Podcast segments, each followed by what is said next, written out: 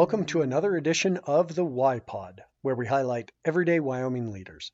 This episode features Donna Hoffman from the University of Wyoming Extension.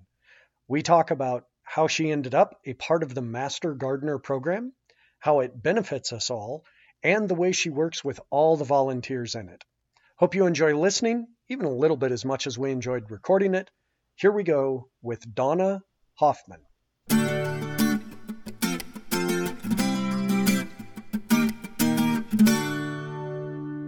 My name is Donna Hoffman. I have a couple of titles, and they tend to be rather long, so I usually say I'm the Natrona County horticulturist. I work for the University of Wyoming Extension, and so I'm a UW Extension educator for horticulture, and uh, also the Natrona County Master Gardener Coordinator. And the Master Gardener Coordinator was what ended up getting us introduced to each other. But before we dive into that, uh-huh. could you tell folks just a little bit about your background? I'm a Wyoming native born in Rawlins and uh, grew up, or my my years up through kindergarten were out at Red Desert on the Red Desert along uh, I-80, and I went to kindergarten in Wamsutter, and then moved to Vernal, Utah for my grade school years. Dad ran a Cummins dealership in Vernal, Utah, and then just about the oil time the oil field was not doing so hot, um, we moved back to Casper, which is where my mom was from and um, I was here the end of fifth grade, um, sixth grade, and did junior high, high school, two years at Casper College, and then moved to Laramie to get a degree. And uh, I had started out in agriculture at Casper College and switched to um, botany, er, botany and, and biology at Casper College. And then when I moved down to UW, I started in botany and ended up moving back to agriculture. Got a degree in crop science with a minor in botany. First of all, I went to Lansing, Michigan for seven months, figuring that if I had a degree in crop science, I ought to be in the Midwest, and ended up working in horticulture. Kind of got a, a starter job, and they told me I was overeducated for the job when, when they hired me. I missed home and I missed our Wyoming vistas, and the trees kind of made me feel a little claustrophobic. And so some personal things happened, and I went back to Laramie. And so in total, I spent 17 years down in Laramie. I uh, interviewed for this job and ended up coming back to Casper. What was it about the education that you were diving into? How did you think you were going to use this? I just knew that I loved plants. My dad's mother was an avid gardener. She gardened out at, at Red Desert. She gardened in Vernal, Utah. She gardened in Laramie, Wyoming, and um, I just loved gardening when I was with her. So I knew that I loved plants. When I started out, I was going to go into genetics, and uh, my plan was to uh, find a wheat that could um, prevent starvation in Africa. I delved into genetics, and it was a little bit more in depth than my brain decided it was capable of, at least in this lifetime. And uh, I got my degree in crop science and I wasn't sure how I was going to use it. We did not have a horticulture lean or tilt at the university when I was going to school there. The horticulturist had retired and they didn't hire one until after I, I left UW, so I didn't really have the opportunity to, to take horticulture classes. Um, but the fall that I started here, I did take the Introduction to Horticulture course that's offered, and uh, um, took it online, basically took it virtually, even back in 2002. I, you know, we think about that being more commonplace now, but I hadn't really thought about it at that point in time, and really enjoyed the course and um, uh, learned a lot about um, client interaction and and it was a very dis- discussion oriented class and really enjoyed enjoyed that component of it. I had also had the opportunity um, right after I graduated. One of my colleagues had worked a couple of summers at the extension office in um, Laramie, and when she left town, she introduced me to the ag educator that was there, and I kind of took over the job that she had had the previous two summers and worked there two different summers. Um, and I had been a nine-year 4-H member here in Natrona County and knew about extension and the 4-H educator and the um, ag educator that were, were both here then uh, had kind of always stayed um, mentors and, and really good friends. I really respected both of them.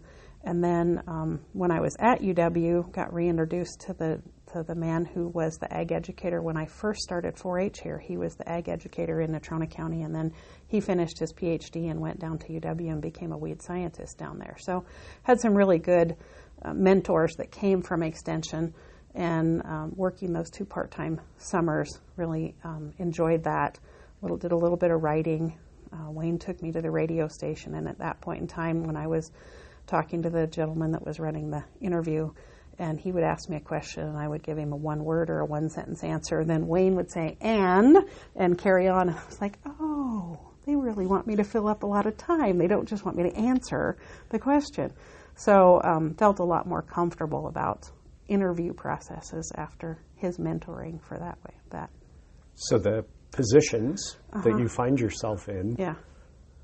Shame on me. I didn't know there even was a Master Gardener program until okay. a mutual friend of ours introduced yeah. me to it. Could you tell folks maybe who are in the same boat I am sure. a little bit about the program? Sure.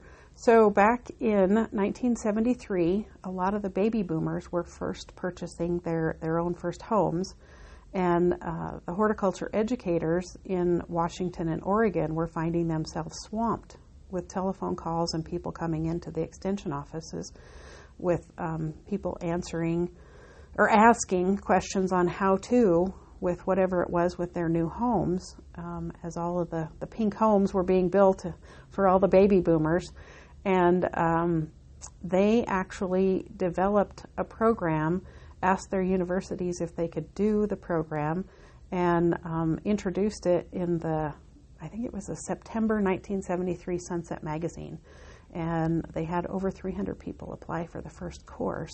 But they they advertised for um, volunteers to help answer all of the calls that were coming in because the educators just physically could not talk to everybody that wanted an answer.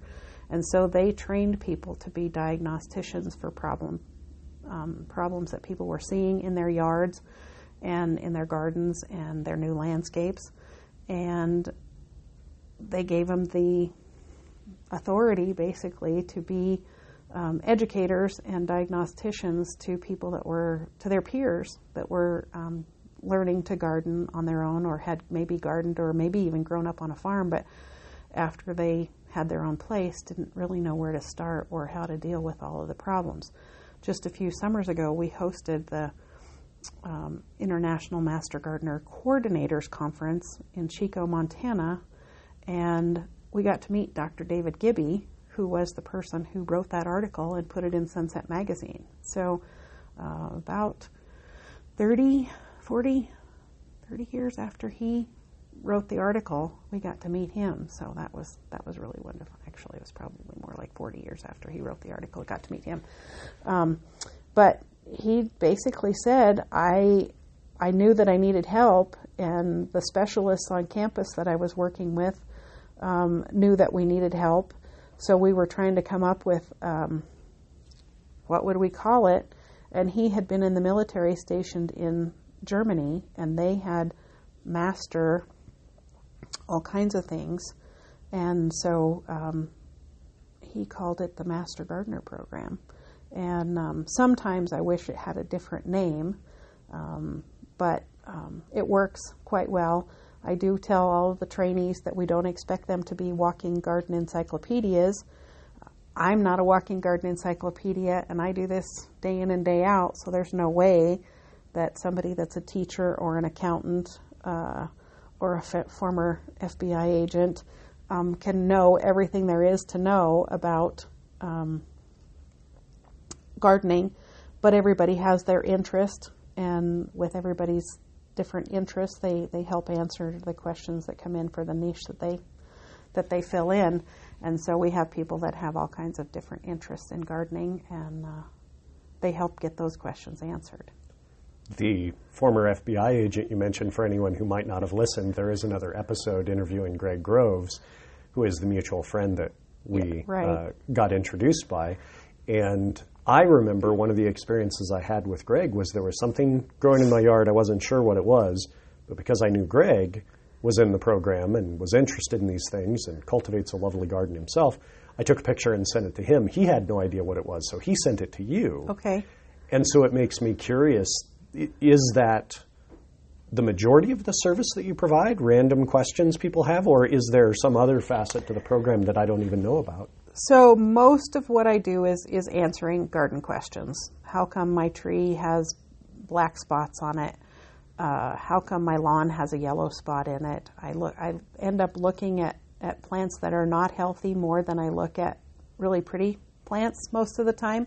And then I give programs to local nonprofit organizations when they want a guest speaker program for their program um, or presenting for local events that they have a, a tilt to gardening somehow. Um, so introducing them to extension and and the, the, fact that we are here to help. Um, so extension got started um, a little over 100 years ago now, um, and it, it, actually has its footing in some of the legislation at the end of the Civil War um, in educating the general public. Um, and so most of the, the land, well, all of the land grant universities across the United States have an extension program which puts educators in every county in their state to do just that. So we have ag educators, nutrition and food safety educators, um, community development. We're now calling them community vitality educators. Um, the 4-H program is is an extension, and and then uh, agriculture and horticulture um, often work hand in hand together, and uh, so then later on in the, the 1890s, uh, the the Congress added um, the historically black colleges, and they also have uh, an extension program developed for, for um, a lot of the states in the South usually have those. And then there's also an additional program, and I can't remember the year that it was instigated, but um, our Native American reservations also have a program that brings the, the extension program to their areas. There are a lot of aspects to your job. Yes. Technical aspects. You mentioned community outreach. You do a lot of interaction with people who are in the program mm-hmm. as candidates or uh-huh. resources like our friend Greg. Is there any one part of it that you find more interesting, more stimulating than any other? Um, the pack that the part of my job that I love is I have all kinds of opportunity to learn all kinds of things um, because I also partner with the city of Casper and proctor the test for their licensing program for arborists. I decided to get um, my certification as an arborist. Um, and then in October, I've, I've applied for a scholarship from the National Association of County Agriculture Agents. Um, and finally, now that the, the two years of not traveling for education has kind of come to an end, I'm going to have the opportunity to go to a National Garden Club Floral Judges School. And so um, hopefully I'll be able to help some of the flower um, some of the garden clubs in the state put on flower shows, and, and I love to judge at that the horticulture displays at different county fairs and, and at state fair, and so I'm going to get some education and a little bit better skills at doing that. So um, the best thing I like is that they know that in order to educate others, you have to stay fresh in your own education. Um, and so I've really enjoyed the additional education that I've been able to get um, and probably have not taken advantage of, of education that's available through the university as much as I probably should have over the years. And then uh, I always work with a, a, wonderful group of volunteers. There's a variety of people that, that work in all kinds of different backgrounds, and some people have acres of land that they want to develop and grow on. Um, I have a master gardener now that worked in the finance industry in Pennsylvania, bought a piece of ground out here, and is trying to put in a windbreak on property that doesn't have great water supplies to it. So um, it's interesting working with him because of his background in the back east um, and his concepts of what he'd like to have as far as trees on his property.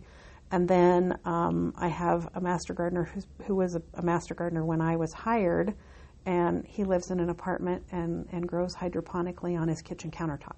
So everybody has a different interest and ability in what it is they can grow, but they all bring something to the program that they're able to share, sometimes more willing than others to, to share it with, with other people, but helping to get the, the general public's garden questions answered.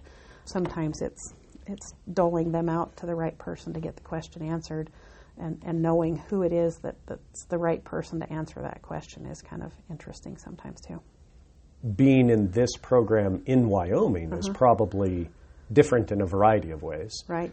Is there anything that you find either remarkable or noteworthy or enjoyable about doing it in Wyoming versus what it would be to do it somewhere else? Well, I think like you hear about in Wyoming, in so many other ways, Wyoming is like one big hometown with long streets. If I don't know the question, I can oftentimes reach out to one of my colleagues across the state. Um, in Wyoming, we only have about eight of us that are out in the counties that specifically do horticulture, and then we have specialists on campus. But because I've become involved in the National Ag Agents Association and gone to conferences all over the country, I've met educators from other states. And here, a few years ago, I had somebody that had a citrus tree in their house. I know nothing about citrus being from Wyoming, but I knew somebody from Florida who knew something about citrus. And I called them and got a really good answer, and, and uh, the person is now growing citrus quite successfully in their in their home um, in their home. I think they had a solarium, so a sunroom, um, but the humidity is probably the biggest thing that we deal with, and, and areas where citrus comes from has lots of humidity. So, um, anyway, we have the ability to be able to reach outside of, of the state of Wyoming borders. Um, and oftentimes it's just down south that we ask because um, CSU, our, our neighbor college, has a whole horticulture department of people to ask. So um, wonderful colleagues all over the, the United States, actually. But yeah, that, that's great to have the partnerships of if I don't have the answer, we can find the answer. Surprising, because again, I didn't know this even existed. The surprising level of value that you bring to the community is really cool. And it's great you're doing it here. I'm glad to hear that yeah. you came back home to yeah. Wyoming. Thanks for doing this today. Oh, too. absolutely. Yeah, this is kind of fun.